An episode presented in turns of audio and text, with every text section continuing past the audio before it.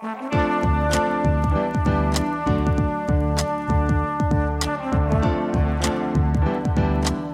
listening to the Co Main Event Podcast. And now your hosts, Ben Fowlkes and Chad Dundas. That's right. You're listening to another episode of the Co Main Event Mixed Martial Arts Podcast. I'm your co host, formerly from BleacherReport.com, Chad Dundas, and joining me as always from MMA Junkie and USA Today, it is your friend and mine, the still gainfully employed Ben Fowlkes.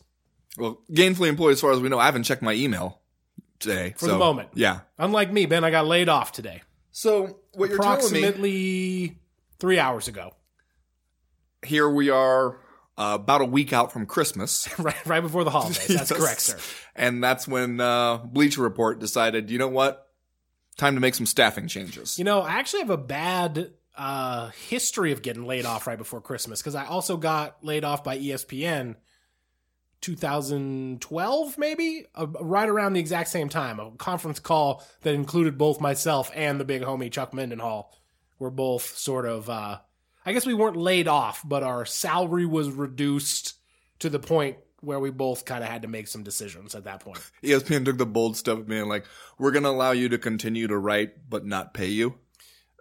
Pretty close. Pretty close. So what what happened here with the Bleacher Report? What's the situation? Well, I can't say that I'm totally surprised. Uh, I will admit that I was hoping to squeeze another year or two out of the Bleacher Report gig before the axe finally dropped, but it dropped this week. Uh, you know, they've they've they've changed their publication uh, strategy a lot. They're not publishing a ton of MMA content anymore. They're doing really targeted. Uh, They pivot to video?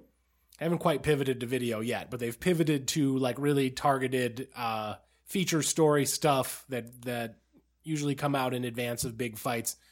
And they have they have a lot of dudes over there writing MMA stuff for Bleacher Report. So for the last year or so, it was kind of the case of of uh, looking at the workload and looking around at all the people and being like, you know what, this doesn't strike me as the kind of thing that can go on forever. yes. And so I was, yeah, that proved right today. And then, you know, about uh, what uh, six months ago, maybe a year ago, the, my guy Brian Oswald, who had been my boss for a really long time at Bleacher Report, was also uh, laid off. So at that point, I think we all had to take a sobering look at one another and and uh, realize that that the ship was turning and it going a different direction. It seems like the Bleacher Report, that particular ship, has made a lot of turns just in the the you know past few years, decade or so that I've been aware of it. Well, industry wide, you and I were talking about this before we started recording that like the one constant of working online in the media is that it seems like your employer is constantly changing its mind about what it wants to do. Yes.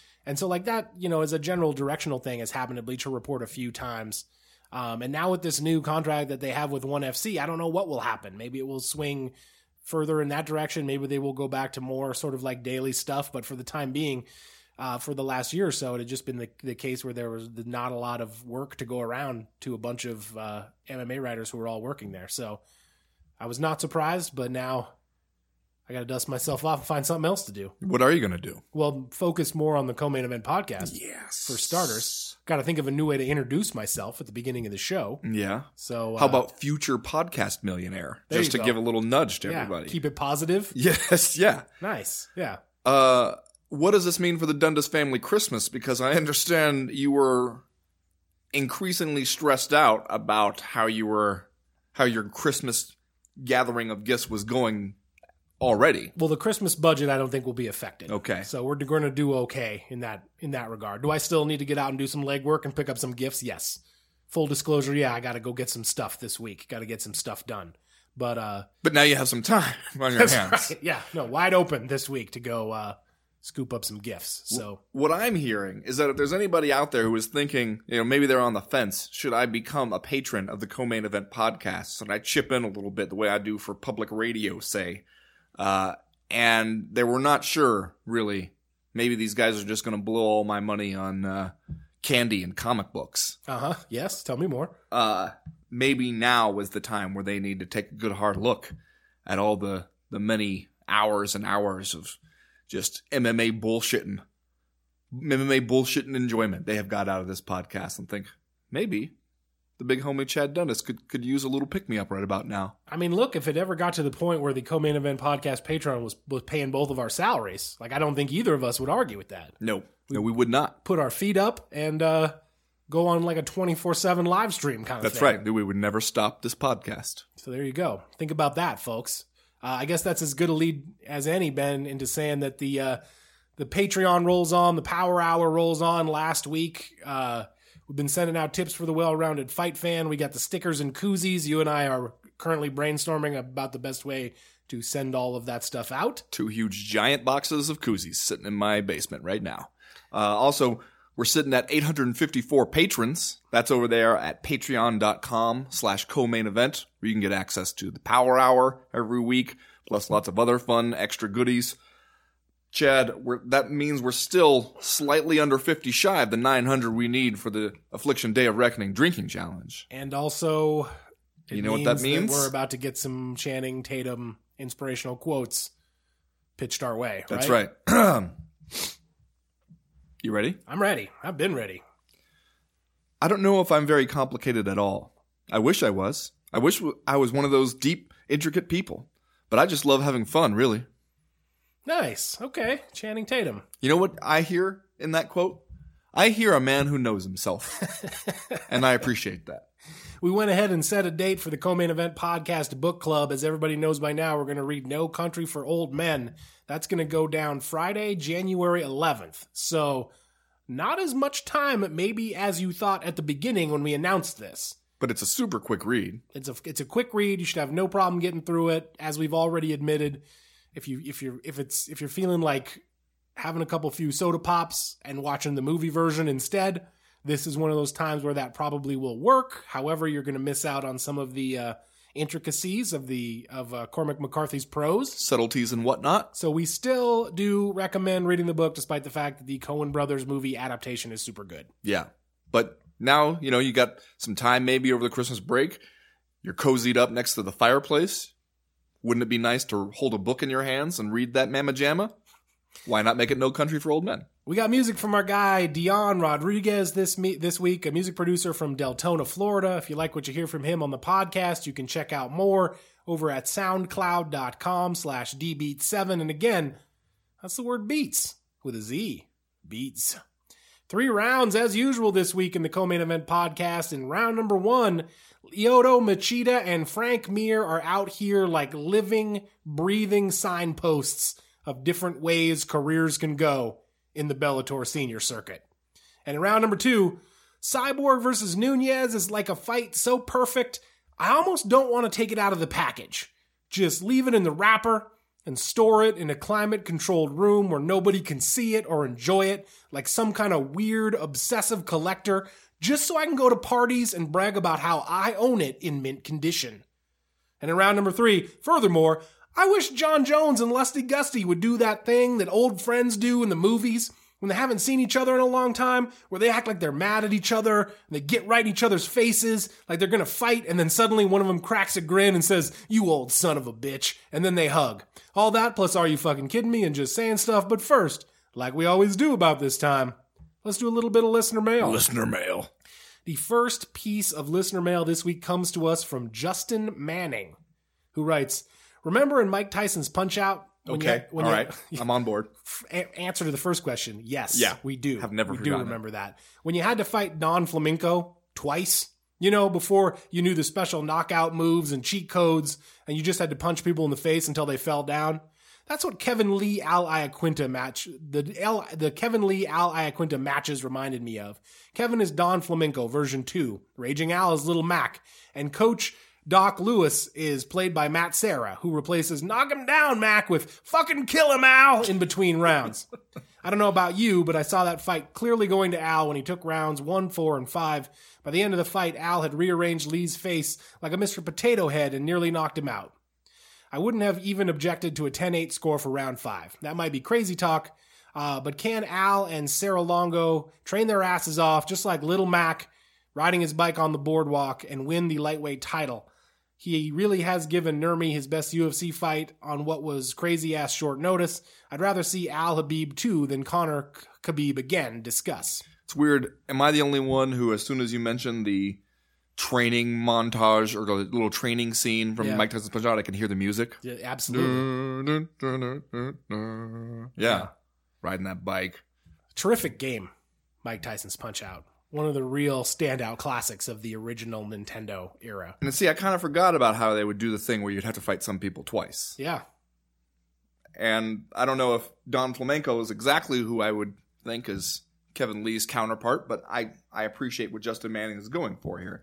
Um, I was kind of amazed at how when you're watching Al Iaquinta and you're trying to think about what it is that he really does well, because he doesn't seem like the greatest athlete. He's definitely not like a powerhouse of a dude for that division. Like he's not a huge, powerful, like strong guy who's just bulldozing people. He's not super fast. He's accurate. And I think he has a pretty good fight IQ. But especially watching him in the fourth and the fifth round, kind of taking over that fight and shutting down takedowns when he needed to. And you're just going, I don't know exactly how you're doing it. You're a solid overall fighter, and you might secretly be really, really good. Yeah. Yeah, he's that's a good question. It would be interesting to ask someone, you know, a professional MMA analyst who watches the fights uh, from a technical standpoint more in depth than you or I do about exactly what Al Iaquinta does well and what he does out there to get these victories. Clearly, he is capable of keeping the fight in the realm where he can win. I think we saw that against uh, Kevin Lee this weekend, and frankly, when Kevin Lee got him down, there were some nervous moments there uh, for Al for Al Iaquinta and and, and his family. Uh, he, he clearly like punches pretty hard. Like Yeah. uh, he's a good enough athlete to deserve to be out there. He he doesn't knock your socks off like the new generation of MMA fighters so often does, but like he's clearly super durable. Like he kind of knows what he's good at and he sticks to it. Uh, and and you know he's got the uh, the cardio and the the the heart to go back and forth with a guy like Kevin Lee for five rounds. So like clearly there are some uh, real positives there for for Al Iaquinta, stuff that you know makes him a terrific lightweight. But I think you're right to to ask that question, especially now that we have to sit back and wonder to our to ourselves exactly how good this guy is. Because he did like come in on short notice and and you know not necessarily put up a competitive fight with Khabib Nurmagomedov, but like put on a pretty good showing considering he wasn't supposed to fight that guy. Right. I mean, he was preparing to fight that night, but Sure. yeah. Uh, do you think that if he fights Nurmagomedov again and has a whole, you know, six or eight weeks or whatever to train specifically for Nurmagomedov, do you think that that fight would end up looking significantly different? Not necessarily. I don't know. and Maybe Yeah. that's just because I'm still setting the bar too low for Al Iaquinta. But I also think like for Nurmi. Khabib Nurmagomedov would probably benefit from a full training camp training for Al also. Uh, and a guy like Nurmagomedov might come into a second meeting with something to prove after, you know, he kind of got panned in terms of reviews for his performance against Raging Al the first time around. But it would be interesting. It would be a fight that I would watch. Would you rather watch that fight or would you rather watch uh, McGregor if you had to choose be- between two rematches? I honestly thought that Raging Al kind of sold me on the idea of him versus Conor McGregor. That if Conor McGregor wants another shot at uh, Nurmagomedov, he should have to beat Al Iaquinta first. And meanwhile, what we need is that Nurmi Tony Ferguson fight. Give me that fight. yeah. I, Iaquinta versus McGregor would be a fun fight all the way around. Yes, it would. And you'd like to think that that's a fight on paper that McGregor comes in as just a way better athlete and, and ends up winning, but like the intangibles that that Al Iaquinta brings to the table like make it super interesting as far as I'm concerned. I would watch that fight. And then whoever wins that, you can then justify giving them a, a title shot after that. Next question this week comes to us from Frankie Guido, who writes, A stool, a stool, my kingdom for a stool. Has there ever been a more egregiously irresponsible oversight by a corner than Dan Hooker's team for getting to bring the poor purple kneed bastard the stool after the second round, only to be followed up by them not throwing in the towel as he's getting every last bit of his entire shit broke in the third? Please make sense of this for me, kind sirs. Okay. Uh, things didn't go well for Dan Hooker kind of all the way around. Like, the, uh, if you're Dan Hooker, I doubt you're waking up Monday morning being like, damn it, why didn't they bring the stool If in the only I'd octagon?" had a stool. Well, and if you're looking for uh, a more egregious and irresponsible oversight by a corner, I would remind you of the time that Mike Tyson went in to fight Buster Douglas in Japan, and his corner did not bring an enswell because they just, I think, assumed that here we go for another He would not 45 need seconds of work, and we won't need to worry about any kind of swelling on Mike Tyson. And so instead, late in that fight, you can see them trying to bring swelling down on his face by using a latex glove that they had filled up with ice water. Uh, that one will, that one's tough to beat, honestly.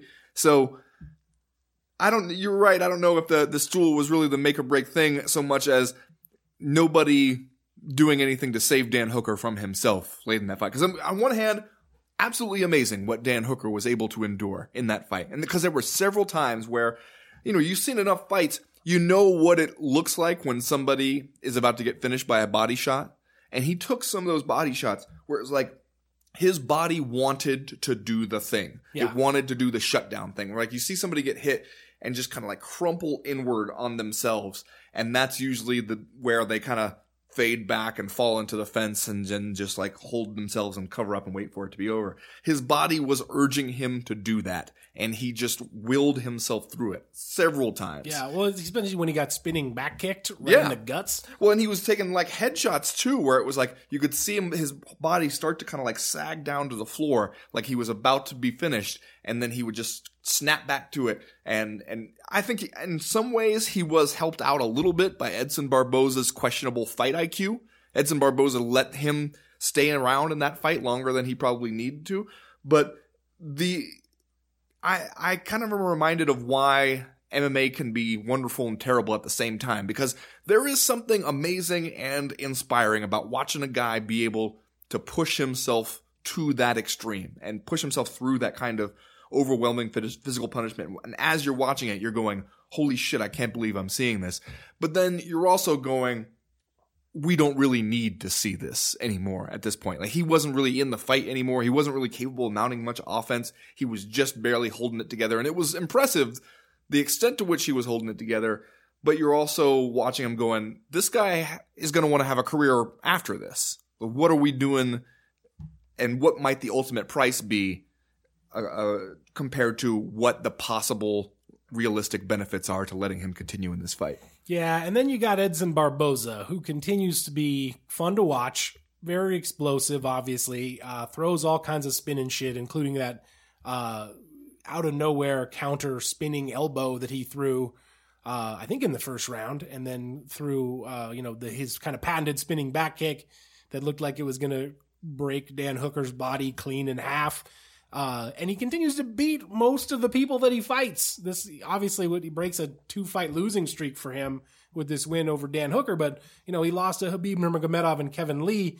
Going back, his losses are to people like Tony Ferguson, Michael Johnson, Don Cerrone, uh, and then Jamie Varner way back at UFC 146. But like Edson Barboza is an interesting dude, man. Like he's kind of like a walking highlight reel. He's been in the UFC forever. He wins almost all of his fights and then just like seems to to sort of fall short against the really, you know, top level guys that he fights. And, and I think that alone makes him kind of like a fascinating character in that he seems like the kind of dude that the UFC will just keep around because he's going to spin kick somebody in the head at some point. Right, but he also seems like a kind of guy where physically I don't question that he has a whole lot of ability Right. and a whole lot of tools he can bring. Uh, but he he does just do things in fights that hurt his own chances consistently. And I at this point it's hard for me to see how he's going to show up one night and not be that guy anymore. Yeah. No, I think we know who he is, right? We have the book on Edson Barboza, and it's just a really talented and fun to watch guy who's probably never going to be the champion. Yeah. Next question this week comes to us from Karen O'Reilly, who writes Is anyone else a bit gutted every time an Invicta event happens? It used to be the biggest stage possible for female fighters. There was an absolute embarrassment of talent. It was appointment viewing for years. Since the UFC purchase, the marrow is gone. They keep developing stars that they will never get to keep. So, what's the long term goal for Invicta? I feel for Shannon Knapp because I don't see uh, this being her end game. But alternatively, I could use, I could also see a poster in her office that says, uh, "The journey is the reward." Uh, that's a good uh good character detail there by Karen O'Reilly. Right. I think this is a good point about what has sort of become of Invicta, uh, which had its uh, like a uh, pretty glorious moment in the sun as as the premier organization for you know all women's MMA. But as we've talked about on the show before, Ben, uh, Invicta got into one of these kind of like double edged sword relationships with the UFC where, yeah, man, you get to be on Fight Pass. Like the UFC is going to do some advertising for you.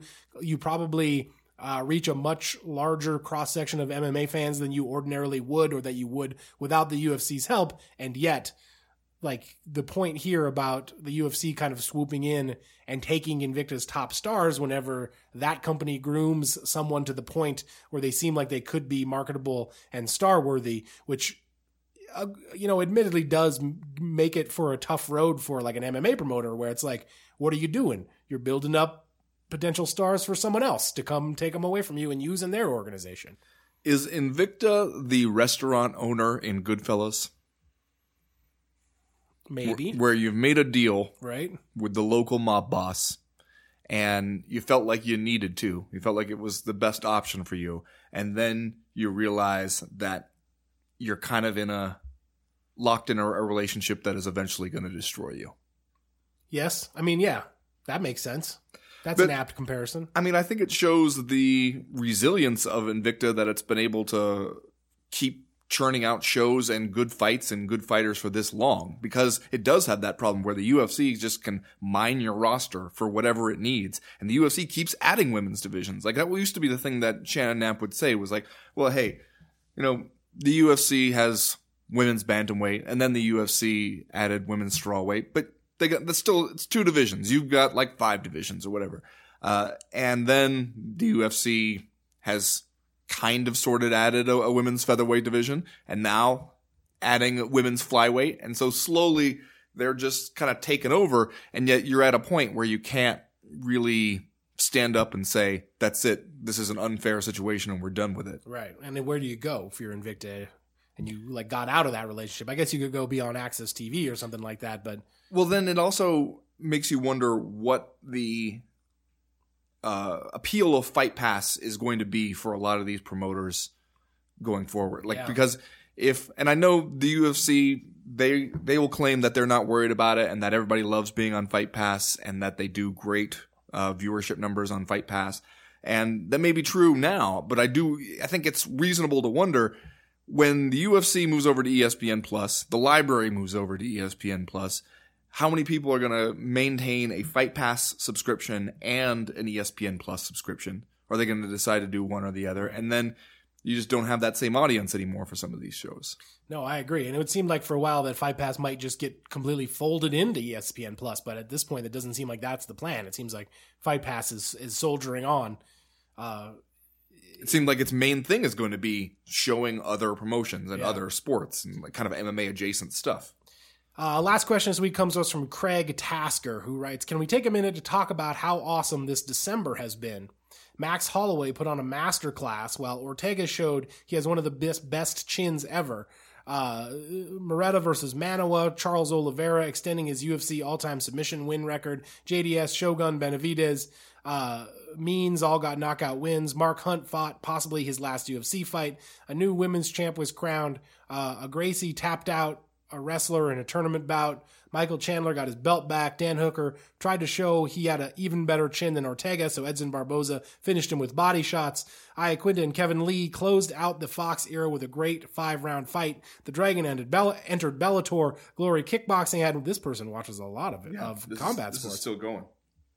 Uh, Glory Kickboxing had had a one night tournament. Uh, Combate Americas had an M or had a MMA one night tournament. I even watched a boxing match.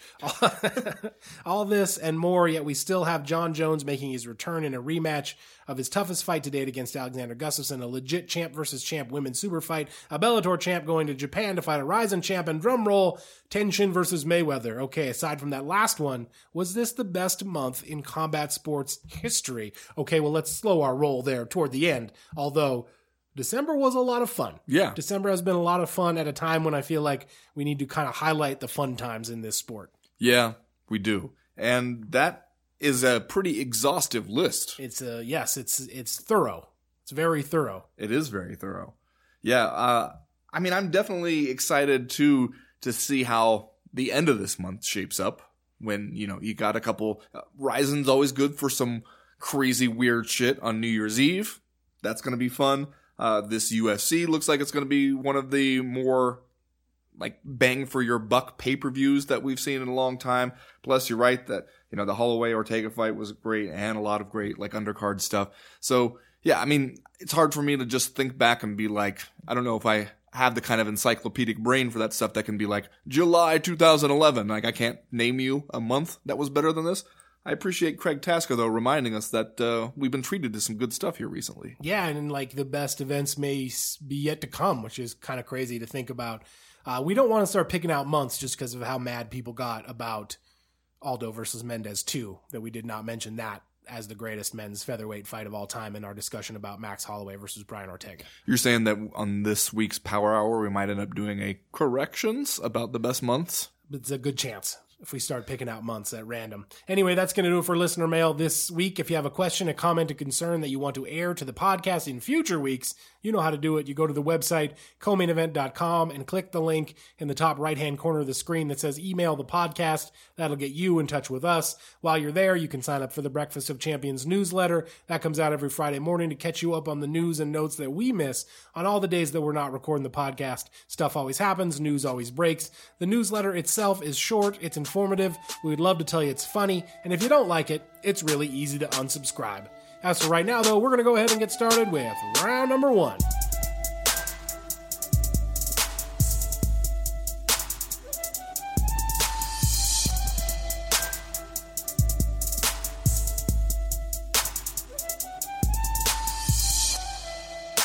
Well, Ben, back to back events over there in Hawaii at the Neil S. Blaisdell Arena for Bellator over the weekend, as we speculated on the CME Patreon Power Hour. We didn't know if Scott Coker just wanted to extend his his Hawaiian vacation by another night, or if he and uh, the Blaisdell Arena got some kind of package deal going where they got like two nights for the price of one. It's two for one, yeah. But they rolled out, I believe the technical term is an absolute shitload of fights. Yep. Over the weekend in Hawaii. On Friday night, we saw former UFC heavyweight champion Frank Mir catch the L uh, in his second Bellator fight. Two losses in a row in that organization for him now. This one to Javi uh, Ayala. Ayala. A- Ayala. Ayala. Ayala nailed it.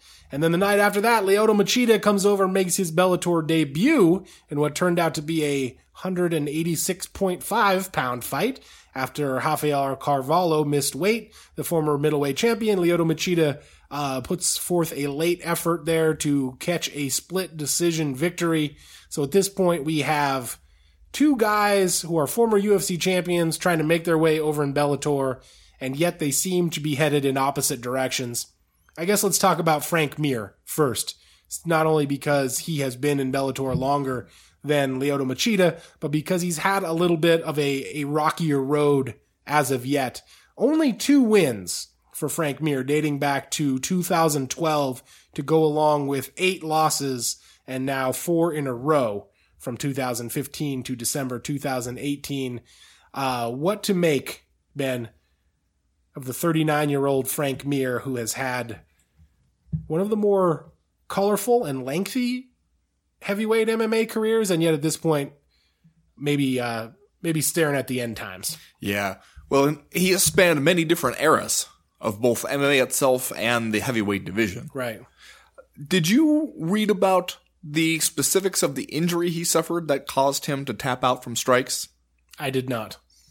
Um, uh, apparently, according to I don't know if it's his podcast or podcast that he's on often, uh, but he said it was an alveolar ridge fracture. Okay, that sounds like some shit Frank Mir would say.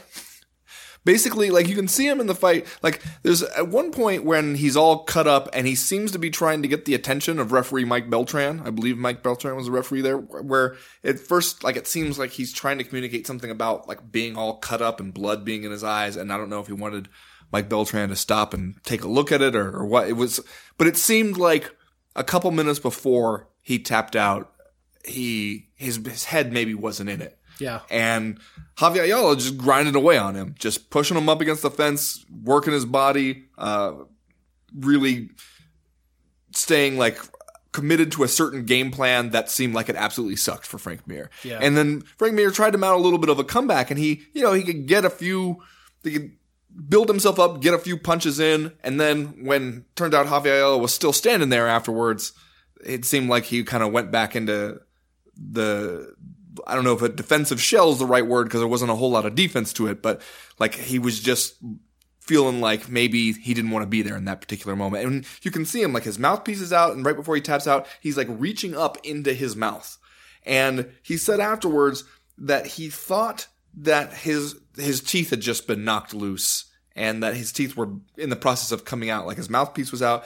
And so he thought he was going to reach up and just pull the teeth the rest of the way out and continue, which I don't even want to think about. But then kind of realizing that it was a fracture basically on the roof of his mouth, which sounds fucking awful. Yes, it does. And see, if that's where, if I'm Frank Mir at that point, and I'm, I've gone from being a you know former UFC heavyweight champion, muscle and fitness cover guy in my prime. Now I'm 39 years old. I'm in Bellator.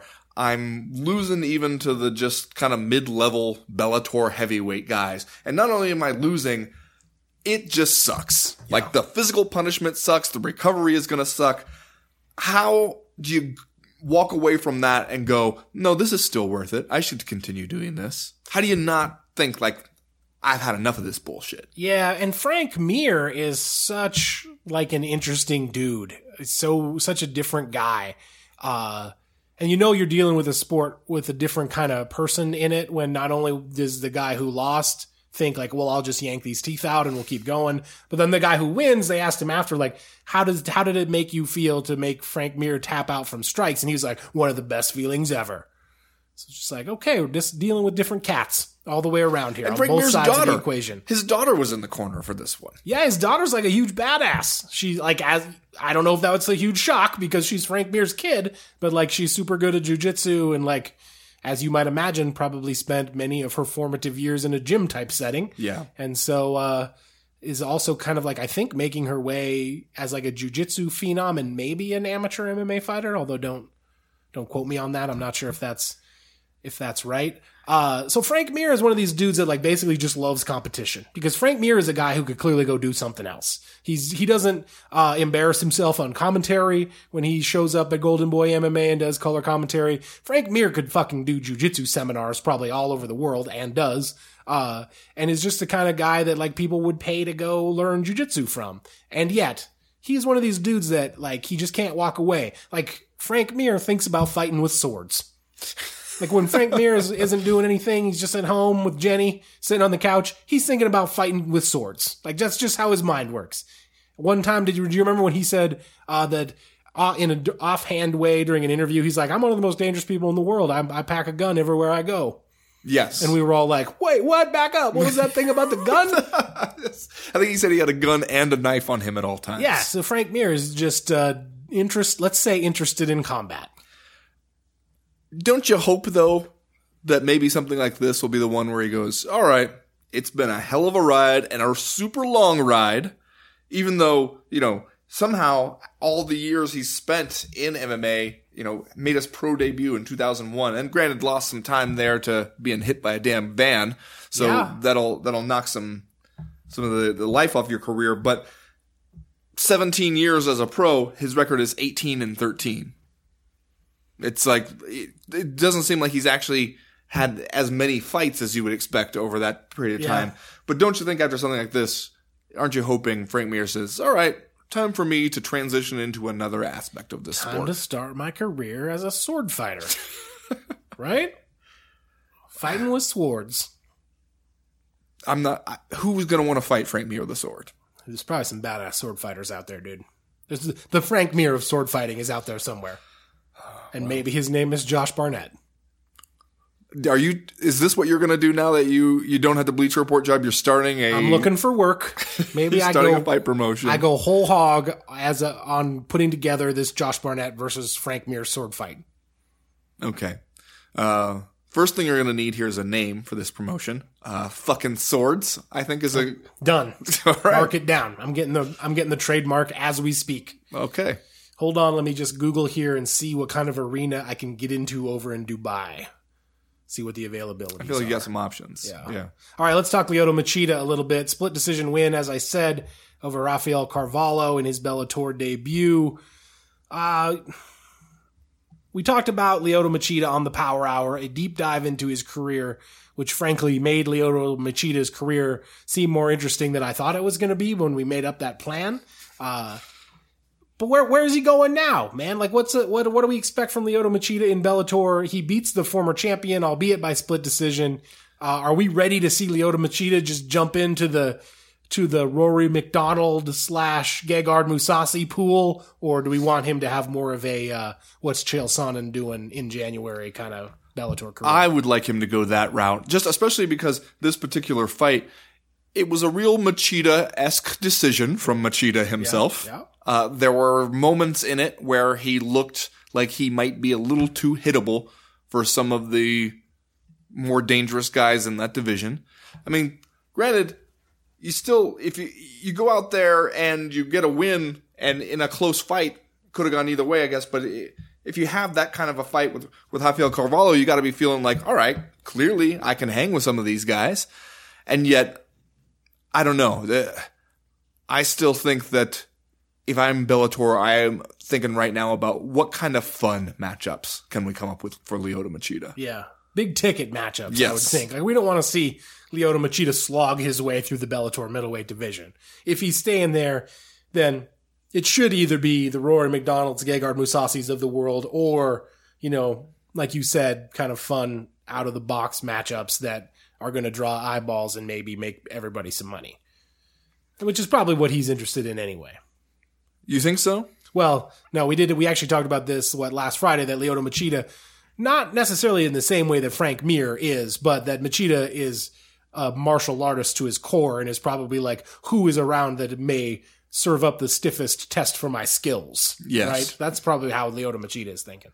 Uh, do you think that there's going to be a ton of interest in watching a Bellator middleweight division that where Lyoto Machida is one of the main attractions, or do, or do you think that just from a promotional standpoint, the smartest thing you can do is like fun fights, Yeah. money fights, get them to be a money weight? I'm thinking it sounds way better in your mind when you're like, oh, cool, let me check out this Lyoto Machida Bellator fight than sometimes it turns out in practice.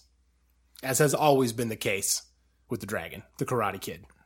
I mean, if we get Lyoto Machida and Fedor in the same organization at the same time, and we don't eventually make this happen, what are we doing? I mean, that would be fun, right? What are we doing? All right, Ben, let's do Are You Fucking Kidding Me? And then we will move on into round number two. Ben, have you seen Charles Oliveira in his glasses? I don't know if I have. You got to check it out because he's got some stylish glasses. And look, I'm going to go ahead and admit that as a guy who wears glasses myself and may or may not have just had to go get reading glasses, uh, Oh wow.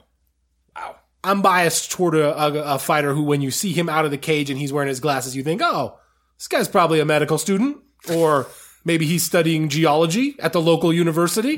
And then he goes out there and he just taps motherfuckers out left and right. Are you kidding me? Are you fucking kidding me? Charles Oliveira.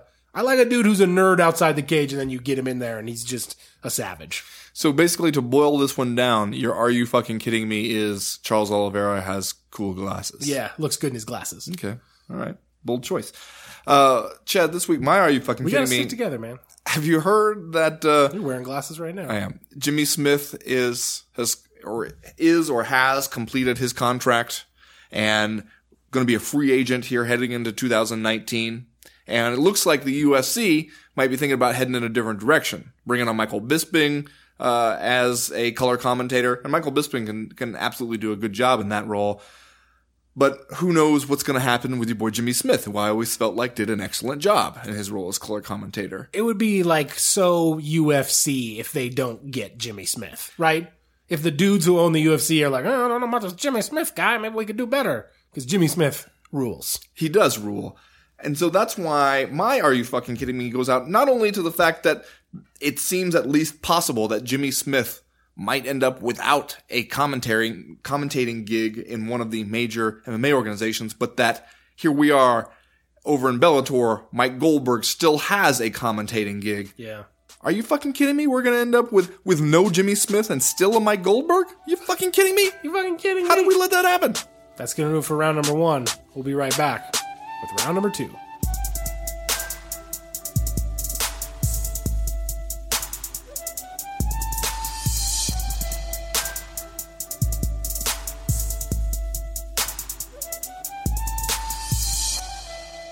Well, Chad, year of the super fight rolls on. I know you like that. Chris Cyborg, Amanda Nunes.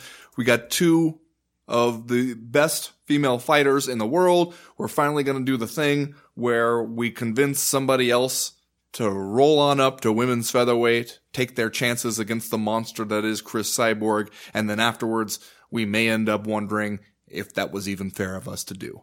But there's been a lot of pressure, it seems, on Amanda Nunes to come up and take this fight. The UFC has done its thing where it kind of like unpromotes her uh, at various times when it gets upset at her. Now she's going up there. She's making that fight happen. Seems like maybe the biggest fight you can make in women's MMA right now.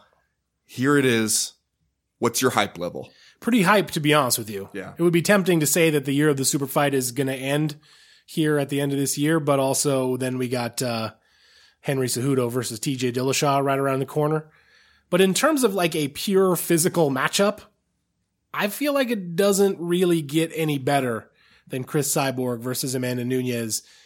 And it's one of those fights where I feel like absolutely anything could happen. I have no idea what's going to happen.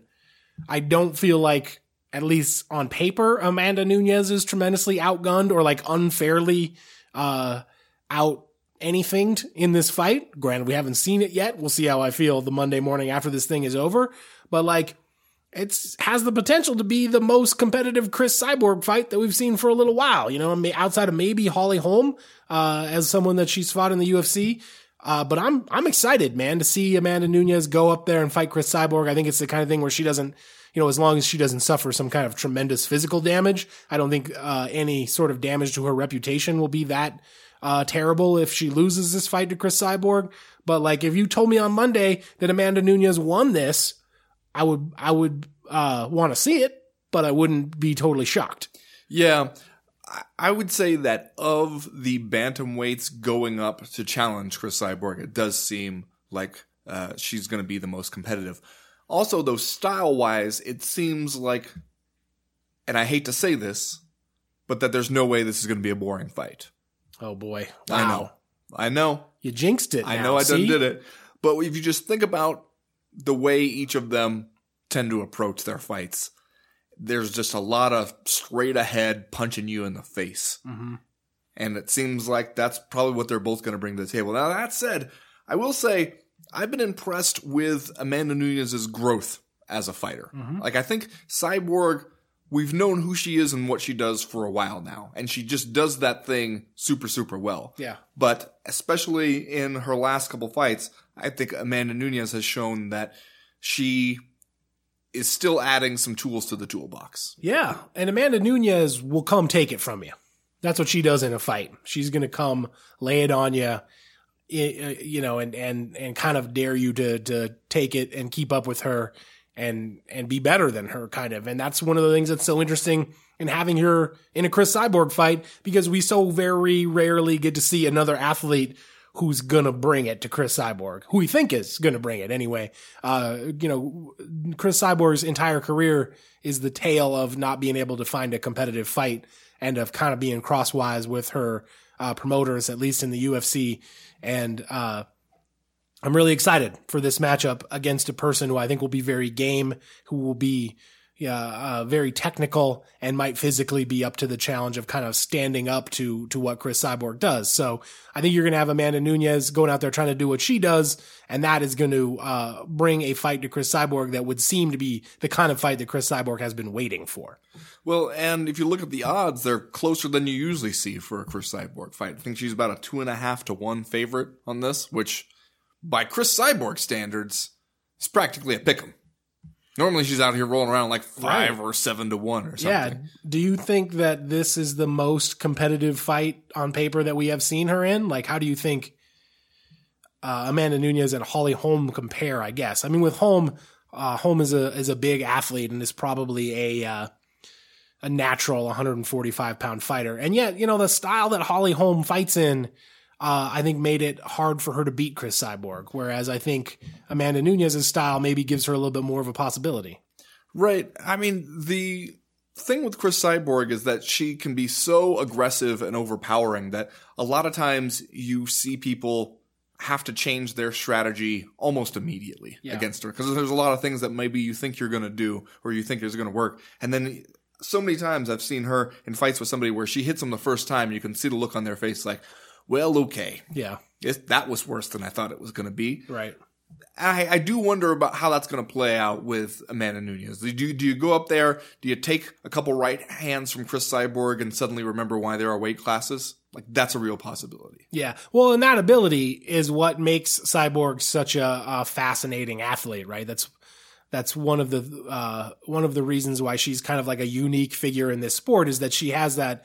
You know, it's not like she's going out here uh, and and crafting these like Mike Tyson style home run after home run, uh, but she does have that power in that when she hits somebody, like it does seem to like change their whole world. Like their whole world gets kind of twisted up at that moment. And that's what makes Chris Cyborg super interesting to watch. And if she can do that against Amanda Nunes, I will be impressed. Like if we see that happen in this fight, if Chris Cyborg, uh, you know, lands some heavy strikes early on and Amanda Nunes immediately makes an oh shit face and is like, we, I gotta figure something out here in a hurry. I think that that will speak to the greatness of Chris Cyborg, uh, and maybe in a way that I don't necessarily expect. Like I kind of, uh, maybe I'm wrong. I have been wrong before and will be again. But I like, I kind of think we we might have a competitive fight on our hands between these two women. Well, and maybe that's leads into my next question, which is if what we see here is Cyborg beats up Amanda Nunes, but Nunes does better than most people do against Cyborg. Maybe she loses by decision. Maybe it's an exciting fight. She takes a beating, gives some back. Yeah. Maybe can go out there and make Cyborg bleed her own blood. Does she then go back down to bantamweight with a greater head of steam than she had even after a loss? Like you said, hmm. there's no way where she ends up, you know, her reputation takes a huge hit if you Yeah. lose to Chris Cyborg. I mean, maybe if you go out there and you lose in the first 30 seconds, that's not going to look great for you. It's hard to be the dominant champ if that happens. But if she goes out there and just gives us a good fight and a good challenge and makes Chris Cyborg worry about some things, even a loss, does she go back down and have people care more about her and her reign as, as women's bantamweight champion than they did before? I don't think anyone will argue if we come out of this thing with the greatest Chris Cyborg fight of all time. And yet, I feel like this rarely happens in MMA. I feel like we rarely see someone uh, who is able to carry any kind of significant momentum from one fight to the next, especially if it's a loss. Like uh, you might be able to think of some examples here and there, but especially in the UFC where the uh, the schedule is so crowded, and as you have said, the UFC seems to sort of want to unpromote Amanda Nunes. Uh, it's hard for me to imagine her having a real like career changing performance here if it's a loss. If she wins, well, then you got a uh, a real weird situation on your hands. Yes, you do. because she's going to be the uh, 145 pound women's champion, and we'll have champ to, champ. we'll have to figure out exactly what the what's going to happen and what the deal is uh, with that. But like, man, I don't know. Like, do you think that she, like, let's say she, it's a competitive five rounder and she loses uh, a unanimous decision, but like a competitive unanimous decision to Chris Cyborg. Do you think Amanda Nunes can carry that over into like her continuing bantamweight career? To me, it just seems like like we already know she's super good, and like if she affords herself well in this fight, we will all nod to ourselves, say yes, this is what we expected. But I don't necessarily see a performance that like she's suddenly going to be a big star when she goes back down to bantamweight. Well, maybe not a big star, but maybe a bigger star. Though I do admit, a part of me almost wants to see her win just so she'll be a champ champ in a dominant position in the women's class, and the UFC, which has seemed like it never really has wanted to embrace Amanda Nunes at all, will have to figure out how to adjust.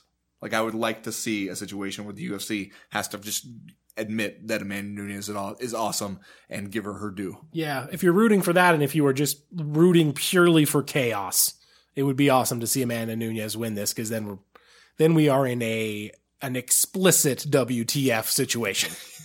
I know you love those. Well, that's going to do it for round number two. Sir Nigel Longstock is here. We're going to do a little master tweet theater. It's been a while since we've caught up with him, so that'll be exciting to do. That starts right now.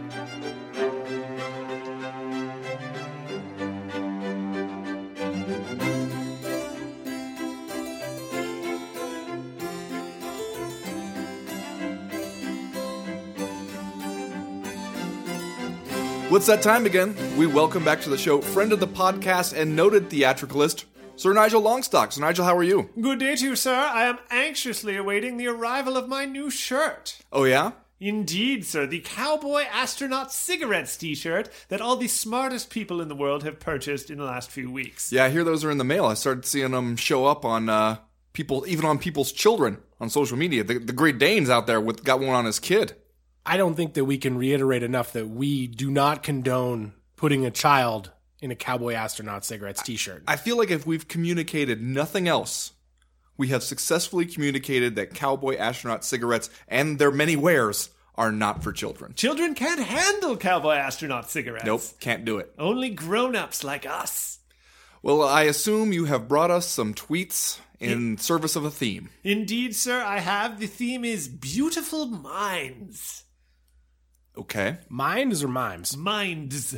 Tweets from MMA persons whose minds are just gorgeous. Just specimens of intellectual activity. See what he's doing here is, is sarcasm. Well, it seems ha- hard to screw up this theme. Yeah, It Seems like a broad theme. the only way I can think that he can screw it up is if he accidentally tweets something from like a robot, okay. like an AI has tricked him. Then, who knows? Indeed, sir. Let us begin. Yes. This episode of Master Tweet Theater is brought to you by Dogblade, the razor blade specifically designed for shaving the heads of dogs. Whether your dog participates in combat sports himself or simply lives a combat lifestyle, Dogblade will keep him looking sleek and fresh. Imagine the admiration other dogs will feel when they see him with a full muzzle of rich, luxuriant fur and a completely hairless, shining head. Dogblade shows other pet owners that your dog means business and that you, by extension, are probably also badass. Order now and get a free trial sample of Catblade, the razor for shaving words in your cat. You know, I'm troubled sometimes when you you come in here with sponsors that I'm pretty sure might have sponsored like an Elite XC show Yeah. in 2006. Yeah, that's uh, the thing that I found most troubling about that was uh, how realistic it seemed. Yeah. Dogblade. Uncomfortable. Let us begin. Do you remember the theme, gentlemen? Is it Beautiful Minds? it is! It is, sir. You All may right. qualify yourself someday. But will he throw in a mime tweet, a beautiful mime tweet? You need to let the mime thing go. Beautiful mimes. gesture emojis. I think it, I think it could be done. A Twitter for mimes, if you will. Not like today's Twitter, which is only for cool people. Tweet the first. Hey Dominic, I hear you're hurt. To fight you would be a great challenge and honor, but I hope you heal and get better so Olive can once again see your talent in the ring. Quotation marks, all of us, quotation marks. Quotation marks? Indeed, the last part, all of us, is in quotation marks. Why though? It seems the tweeter in question has corrected his typo without actually going back and correcting the typo before he sends the tweet. But that you must have done that within the tweet because you can't go back and edit a tweet later. Like you must have realized that I have made a mistake. I'll just correct it at the end and then hit hit send tweet. His mind, it is beautiful. Uh, John Lineker. That's a good guess. That's who uh, That's who he was supposed to Cruz fight. was supposed to fight John Lineker. Um, yeah, I'm gonna say John Lineker also. It is John Lineker speaking for all of us, even if he's not speaking exactly right on the first try. I just I'm baffled by the thought process. Of Yeah, well, he that. just brings like an ah fuck it vibe to his tweets. Just like, oh, I made a mistake. Ah, fuck it. I'll just I'll just explain that I fucked it up. And yet I already have to give him some points for catching his own mistake. Yeah, proofreading. Yeah. before he presses send. But leaving it in there to change it would be dishonest. okay. All right, I like it. Tweet the second. Are wolves native to Japan? That's, That's it. it. That's Uh-huh. the whole. That's That's, the the whole whole thing. tweet. Yeah. Yes. And there's a question mark at the end. Are wolves native to Japan? Question mark. And Japan is capitalized, if that gives you a hint. Poet Philip Baroni? Please? Are wolves native to Japan? Question mark. I have no idea. I'm gonna go with uh Danny Boy Downs. Both fine guesses, both avid speculators on the zoology of Japan, and both wrong. It is Scott Coker. Oh, I get it. Coker. Because of the the Caldwell Horiguchi fight. Yeah. Caldwell's okay. like the Yes, I see. Yeah. Okay. Yeah. Chris Horiguchi? no. Oh, thank God. My God, I was frightened for a moment. That's Chris Horodecki that you're thinking oh, of. right. Oh, I was think, I was hoping that Sir Nigel actually thinks that there's a guy named Chris Horiguchi. It's just Oh. like you The know Tony years. Horiguchi. Um. So wait a minute though. He was already Scotty on Cokes. vacation when he sent that tweet. You were thinking he, he Coker, had a he had a Scotty Mai Cokes was already one, one foot out the door. Mai Tai in one hand, phone in the other one when he sent that tweet. Uh, what were the replies like? That's what I really want to know. You know, I'd, I'd make it my business to stay out of the replies. Okay, that's actually probably a pretty good policy for you. It's tough down there. Tweet the third. I just want to take the time to shout out to my company at Snow Teeth Whiten for becoming the number one fastest growing brand in the world. Well, wait, wait. We're putting sponsor in the middle of Master Tweet Theater now? no, this is a tweet. This is Oh, tweet. okay. a real thing. Snow teeth whiten is a real thing. That oh, all is right. the power of thespianism, sir. It was completely natural. There's no way I thought that was a real thing. You got to start from the beginning. Yeah, so I'm sorry. The My, it's my fault. Now, this is a tweet. I am not the one expressing these Okay, ideas. right. I got lost there for a second. Lost the uh, lost the thread somehow. Ahem. I just want to take the time to shout out to my company at Snow Teeth Whiten for becoming the number one fastest growing brand in the world and always having my back. You guys are the best! Many exclamation points. Okay. So, first of all, this company that I have never heard of is the fastest growing brand in the world. It's astonishing, isn't it, sir? Snow Teeth Whiten. It's like the people at Forbes or wherever are looking at companies and they're going, all right, let's see, fastest growing companies. Uh, second place, you got Amazon. Uh, Right, right behind Snow Teeth Whitening. Then right Apple's there's- probably up there. yeah, the the third, the number one spot.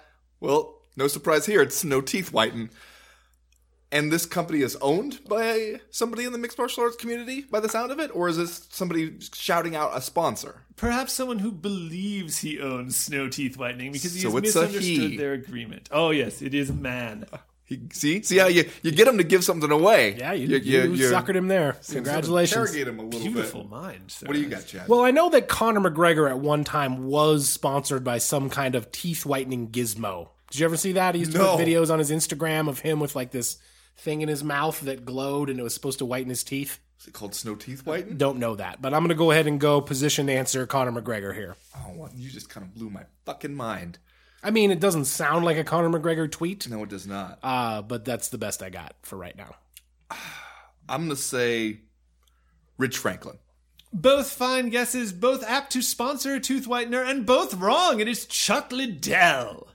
Okay. What? There's well, there's the guy who's lucky to be sponsored by anything, let alone a tooth whitening company. If Snow Teeth Whiten always has his back, where were they a few weeks ago when he stepped into the ring? Could have just blinded Tito with the with the glint from his smile. I would like to think that the CEO of Snow Teeth Whiten was like, "Listen, Chuck, I think this is a bad idea. First of all, say it. first of all, we're the fastest growing brand in the world. Second of all, we would love to sponsor the Iceman for his upcoming fight at Golden Boy MMA. I- Did Snow Teeth Whiten get on the the trunks? I saw Iceman.tv, the Those trunks were non-existent. from a decade ago. There's no snow teeth whitening brand on there. That's something Chuck Liddell's children have told him when they really need to get him to Perkins. Like, we have to go to this meeting with your brand. tweet the fourth. Uh, the first two thirds of this tweet is in all capital letters. Okay. But out Good of to know. courtesy to our listeners at home, I will not pronounce all the capital letters. okay, we should just imagine. I cannot thank everyone enough for helping me make my family's 15th annual at Hollywood Sports toy giveaway such a success. Over 500 families being gifted and fed and given food for meals. Food for meals. all right, fifteenth annual. Yeah, see, so That's that's been going on a while. you know where we're going with this. Where are we going? This is either Randy Couture or the other Randy Couture, Okay. Rich Franklin. Well, I just guessed Rich Franklin, so I'm going to say the Randy Couture. And I'm going to go Rich Franklin. Both fine guesses, both been in the game for a long time, and both wrong. And it's Tito Ortiz. God damn it. Should have known that. We should have figured that out. What a out. son of a bitch Sir Nigel is. He's he going to hit you with a Chuck Liddell and then turn around and hit you with a Tito Ortiz right after. You that. and I should have ferreted that out. Who else is going to say food for meals? Being fed and given ah, food That's for a, meals. That's a missed opportunity Yeah. by us. Mm. Yeah, I'm going to be laying awake at night thinking about this one. Those two men recently in a battle of wits. Tweet the fifth. you can only put your dick in one bitch. What? I got this one. You do? Yep. Okay, let's hear it. I want to know what's uh, what's happening here. You're just going to concede this one? well, this is because you have a Google alert for two of those words, right? This is just because people on the MMA internet are not going to let me and I assume Sir Nigel miss this one. This one came flowing in shortly after it was tweeted. You want to take well, a I'm shot not just going to guess over here in the dark. Be the only. No, I mean, I would be curious. To, Jessica like the I. I'm going to guess Jessica I. Defiant. Mike Perry. It is. It is Platinum Mike Perry. In flagrantly contravening what we all know, what even he knows, I, I presume. Just do it one more time for us. You can only put your dick in one bitch. It sounds dignified when Sir Nigel says it. Indeed, sir. A lot of the uh, sex education curriculum that I received as a youngster here in Montana fell, fell along the same line. Yeah. Yeah.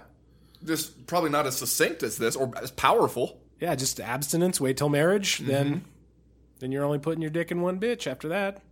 I hope somebody cuts that up as a soundbite. You gotta love that bitch, though.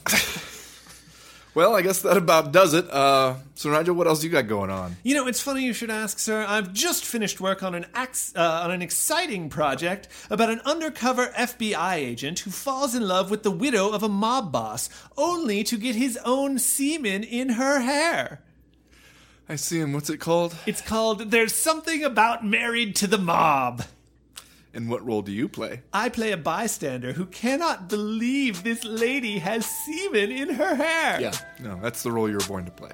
Well, that was Master Tweet Theater, and that was Sir Nigel Longstock. Thank you, sir.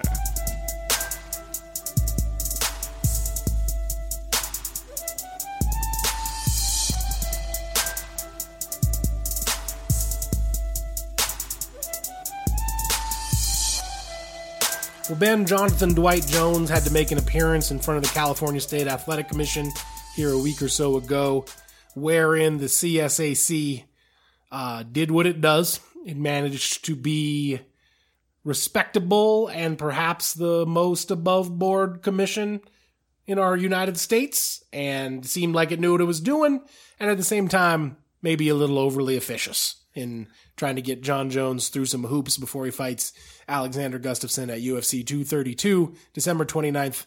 I believe that one's going down. Is that one in Anaheim? Is that what we're doing? No, that one is at the T-Mobile.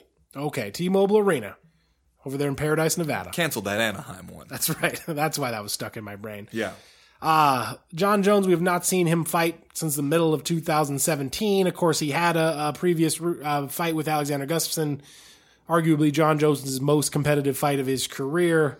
We're doing this thing all over again uh, to put the title on somebody.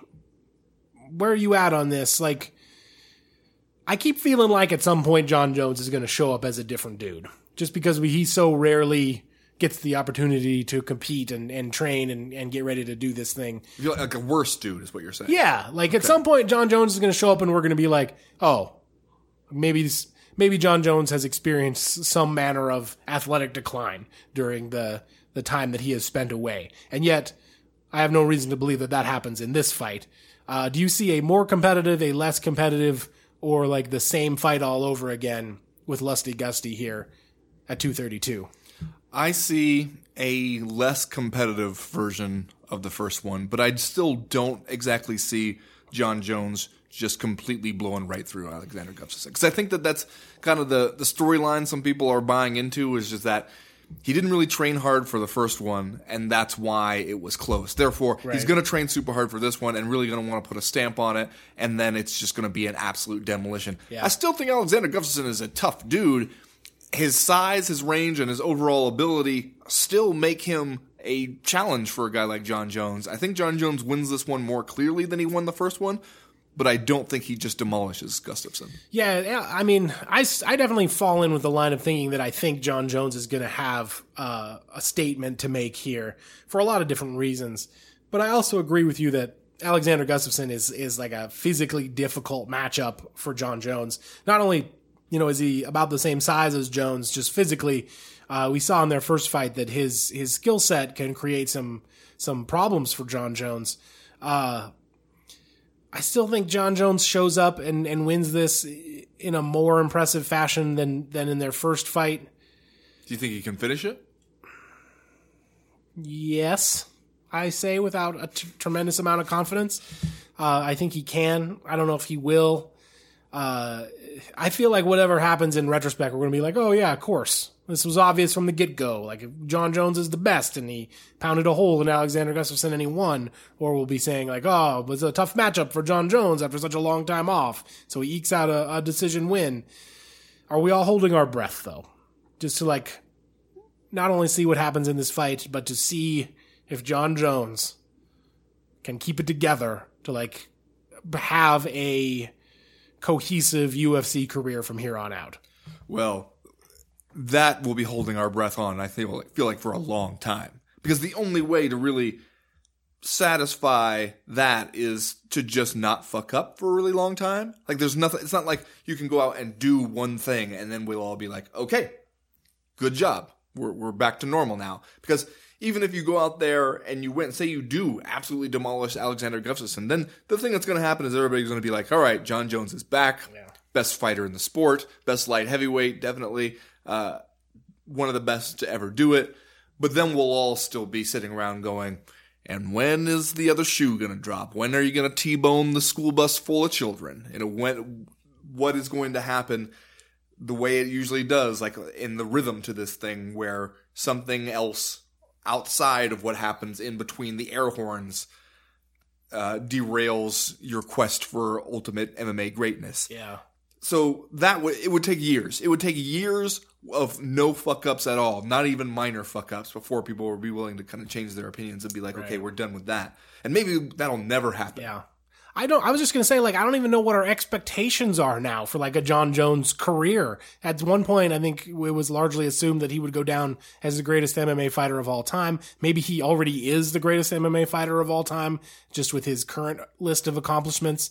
Uh but at this point, you know, he's been out so long, his appearances have been so sporadic and there's been so much goddamn personal trouble along the way that I don't even know like what my expectations are for this fight. I don't know what my uh, uh like what I want to see from Jon Jones all the way around moving forward. I don't know like if I should be ready to embrace him as like the standard bearer at 205 pounds again. I don't even know how back I can feel like he is if he wins this fight. I'll just be sort of like, yes, Jon Jones is a very good MMA fighter. And so long as he is available for competition, he will be good. Don't But, you feel like if he wins this, that we'll be able to be like, okay, we are confident that the light heavyweight title is around the waist of the best light heavyweight in the world. Yeah, yeah, I do. And again, like to what end, I guess would be my my question. Like I want really want to see Jon Jones stick around and and compete a lot and, you know, be the guy that we thought he was for so many years, but like maybe I'm just having like I feel like I've been once bitten. and so now I'm just sort of like I guess we just take this as it comes, man. Like I don't even know I don't even know how to feel really about any of this. Do you think Jon Jones doped Yes. at any point? Yeah, I do. I mean, that's just my opinion. I think that, uh, well, let's just say this. I'll say probably, yeah. I just feel like there's enough stuff swirling around with low TE ratios and various failed tests that, uh, uh, that were blamed on, well, the first one blamed on a tainted supplement. This one, we haven't been able to uh, pinpoint the source of the banned substance that was in his body. I feel like it'd be awfully hard for me to believe at this point that Jon Jones just got burned twice by some like a, a janky supplement. Okay. I mean, I guess the thing that made it easier for me to believe the first one was that they were able to say, all right, here's this knockoff sex pill. Here's where he got it from. They went and got it, found the same stuff in their copy of it, like the same procedure they usually do for contaminated supplements. This one, I mean, it does, it never helps you if you can't say where it came from. If you're arguing accidental contamination, but you can't say where the contamination came from. But then again, when Andy Foster is talking about Jon Jones in this thing, where he said, if Jon Jones is a doper, he's the worst doper in the world to get caught this way at, at this time. Stuff like that. I mean, that's a lofty statement because we've seen some motherfuckers get caught before. See, well, one of the things I was thinking is whoever the worst doper in the world is, he's definitely in MMA. You know, Yeah. like just given our history in that sport, like whoever the worst doper is, we got him. Yeah. We, we produce. Cycling doesn't have the worst doper in the world. MMA has the worst doper. in the Yeah. world. Well, we have guys turning in urine substitutes. That's right. Right? Like, Using fake penises to uh, to produce fake urine. Yeah. So everybody else, watch how it's done badly. Uh, MMA will show you. I don't know. Maybe it's just that I don't want to. I like. It's easier for me to believe that Jon Jones is so reckless that at times that recklessness looks like cheating. And maybe I just don't want to even like. Maybe I think it's simpler to think of it as like, well, Jon Jones is a great, brilliant fighter who fucks up a lot and gets in his own way a lot, but does not actively knowingly cheat. yeah. Because if you do think he actively knowingly cheats, then your concept of who the greatest light heavyweight is, it gets a lot murkier. Because one thing I feel like I can definitely say about Daniel Cormier, like if you ask me, like, name some people who you definitely think have never doped in MMA, Daniel Cormier is on that list. For Yeah, me. I agree. And I think it is hard to like psychologically reconcile with the idea that the guy who might be the greatest MMA fighter of all time may also uh, like have been taking performance enhancing drugs. But at this point, I feel like we've seen such a wide array of of bad judgment and bad uh, behavior from Jon Jones that like if you asked me seriously like if this guy had the opportunity to take PEDs, do you think he would? I think I'll be like, yes, absolutely he would. Like, look at all of the other things he's done. It's hard for me to believe that uh, he would. Maybe it's just recklessness, as you said, but it's hard for me to believe that like he would live the rest of his life this way, but then be like, "Hmm, but I will not cheat when it comes to mixed martial arts. This is a sacred thing for me, and I am simply above it.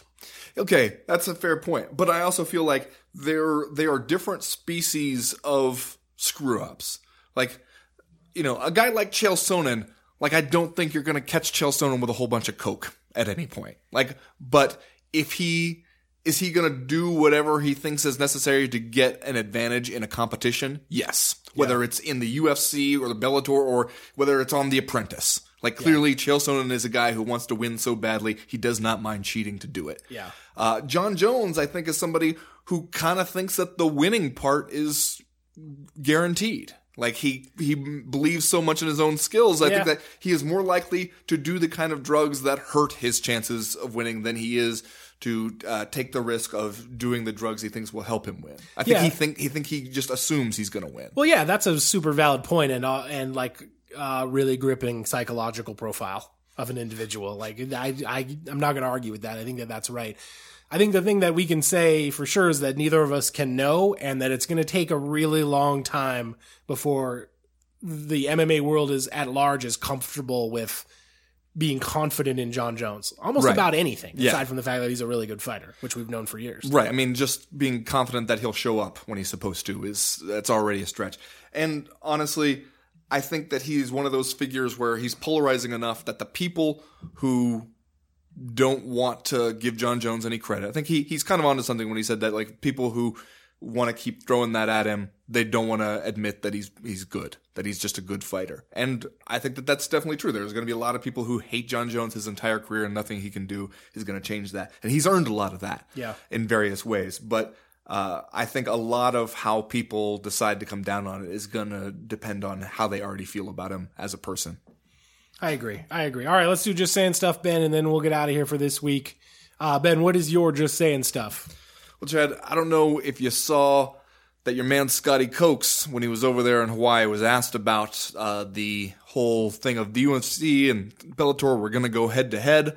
Uh, I hope these people weren't bothering Scott Coker with work while he was trying to have his vacation. He's sitting there sipping a Michelob Ultra. Up, you're like, Scott, can I ask you one question? He just like looks up. Is it about work? But they're asking him about the, you know, you and the UFC were going to go head to head in the Southern California area. Now you got it all to yourself. The UFC had to cancel that Anaheim event after it shuffled, reshuffled the main event over to ESPN Plus in Brooklyn. You know, what do you think happened there?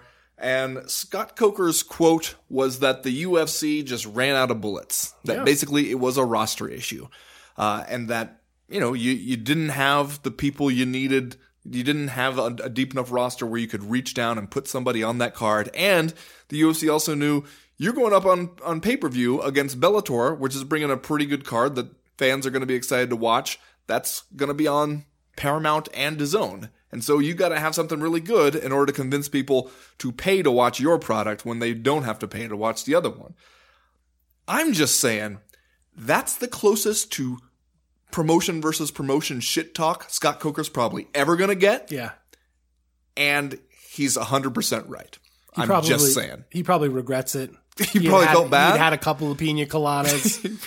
his words, he, his mouth got away from him. You, you think he probably prepared like an apology note he was going to send to Dana White, and then the Bellator people were like, "You, you don't have to do that, actually." Uh, ben, did you see this? That the final installment of UFC on Fox scored the best overnight ratings for the series in two years. what really? Yes. So I'm just saying that somehow fits. That somehow just seems appropriate. That blows my mind. Best overnight ratings in two years for UFC on Fox. We're done. That's the last one. Going out on a high note. We're out of here. Just saying. Well, Ben, we're going to have to figure out what we're going to do over the next week or two for the co main event podcast. I assume we will roll out a Patreon Power Hour as scheduled on Friday. We will. And then uh, Monday will be Christmas Eve. So I don't know if we can, we might be able to record a podcast that day. Uh, then you got Christmas. Kwanzaa is Wednesday. Our kids are going to be out of school all next week. Shit. The following Monday, of course, is New Year's Eve, uh, December 31st. We're gonna we'll crank out a couple few podcasts here in the next couple weeks. We just Maybe can't we- necessarily say exactly when they're going to be right now. Maybe we get together and watch some Rizin. Maybe we do. Maybe that's something we can do. Have a couple few soda pops. Who knows? All right. As for right now, though, we are done. We are through. We are out. You know what? but I'll be throwing my soda pop in. Koozie. So the So every time you say something questionable, I look at you It's, it's the kind of joke I would never do.